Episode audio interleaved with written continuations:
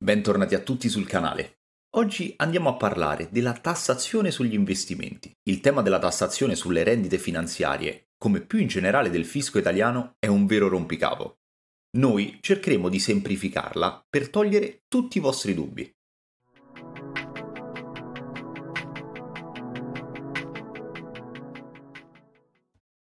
A quanto ammonta la tassazione sulle rendite finanziarie nel 2022?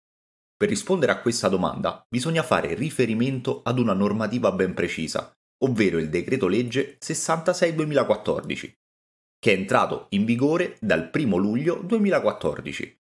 Questo decreto, poi ovviamente convertito in legge, è il responsabile ad aver portato la tassazione sulle rendite finanziarie dal 20% al 26%. Infatti oggi la ritenuta fiscale sulla maggior parte degli strumenti finanziari è pari al 26%, anche se non mancano le eccezioni che vedremo più avanti. Andiamo a precisare subito cosa effettivamente viene tassato.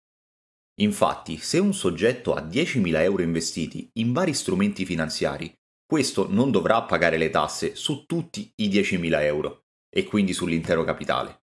La tassazione sulle rendite finanziarie in Italia vengono applicate essenzialmente su due ambiti, la plusvalenza sulla compravendita e sui dividendi. Per semplificare, immaginiamo di acquistare una singola azione di un'azienda per 100 euro. Dopo un anno decidiamo di venderla poiché il suo prezzo ha raggiunto i 120 euro.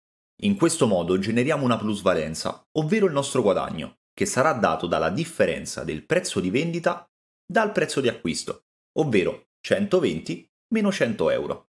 Il tutto ci porta ad un totale di 20 euro di gain. Ed è su questo guadagno che bisognerà applicare l'aliquota relativa ai rendimenti finanziari sulle azioni, che è pari al 26%. Il calcolo finale dunque è 20 euro per il 26%, che equivale a 5,20 euro. Questa sarà l'imposta da dover versare allo Stato. Come visto in precedenza, l'aliquota che si applica alle azioni è pari al 26% sia sulla compravendita che sui dividendi. Su quest'ultimo punto però c'è da fare una precisazione. I dividendi esteri infatti sono soggetti a doppia tassazione. Prima alla fonte, ossia nel paese di residenza dell'azienda che li distribuisce. Poi sull'ammontare netto è applicata la ritenuta italiana del 26%. La tassazione su BTP, bot e titoli di Stato esteri si ferma al 12,5%. Anche in questo caso non viene tassato l'intero capitale, ma solo gli interessi generati. L'aliquota ridotta si applica solamente sui titoli di Stato e assimilati. Sono esclusi da questo campo, ricordatevi bene, i bond societari. Per quanto riguarda i libretti e conti deposito, a causa del drastico taglio dei tassi di interesse, questi si sono trasformati in strumenti di parcheggio della liquidità, per la quale la tassazione è come quella delle azioni. Ora andiamo a trattare invece una normativa più complessa, ovvero quella legata agli ETF. Dato che gli ETF sono stati inseriti tra gli OICR, il regime tributario ad essi applicabile nel mercato italiano è stato creato all'interno delle disposizioni vigenti a livello nazionale in materia di imposizione fiscale negli stessi OICR. Cosa sono questi OICR? Sono organismi di investimento collettivi del risparmio. E quando si applica invece la tassazione? Beh, la tassazione varia in base ad alcuni fattori. In caso di detenzione di ETF armonizzati o non armonizzati, o in caso di percepimento di plusvalenza o minusvalenza durante la compravendita degli ETF. Per quanto riguarda gli ETF armonizzati, ovvero quelli che sono conformi alle direttive europee e pertanto quotati sulle borse europee, l'aliquota che si applica è al 26%, ma in caso di ETF che replicano i titoli di Stato italiani o di paesi in whitelist, l'aliquota scende al 12,5%. Gli ETF non armonizzati invece non sono conformi alle direttive europee e sono quotati su altri mercati.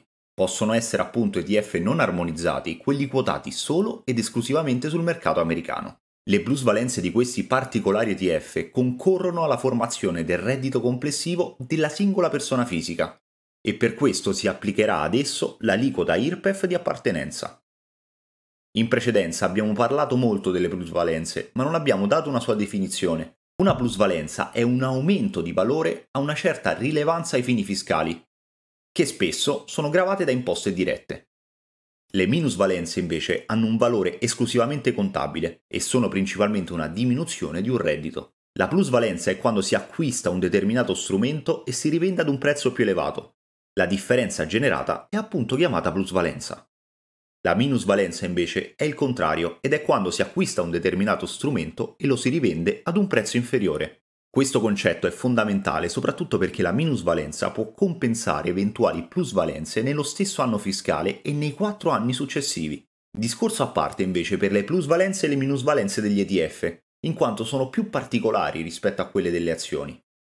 Le plusvalenze derivate da ETF armonizzati non possono essere compensati con eventuali minusvalenze generati da altri strumenti finanziari come le azioni o le obbligazioni mentre le minusvalenze derivanti appunto da ETF possono essere compensate con plusvalenze di altri strumenti finanziari.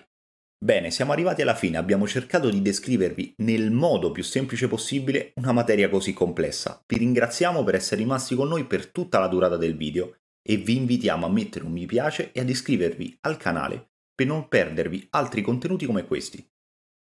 Qualora non aveste compreso alcuni argomenti, chiedete anche nei commenti, saremo più che felici di darvi un'ulteriore spiegazione.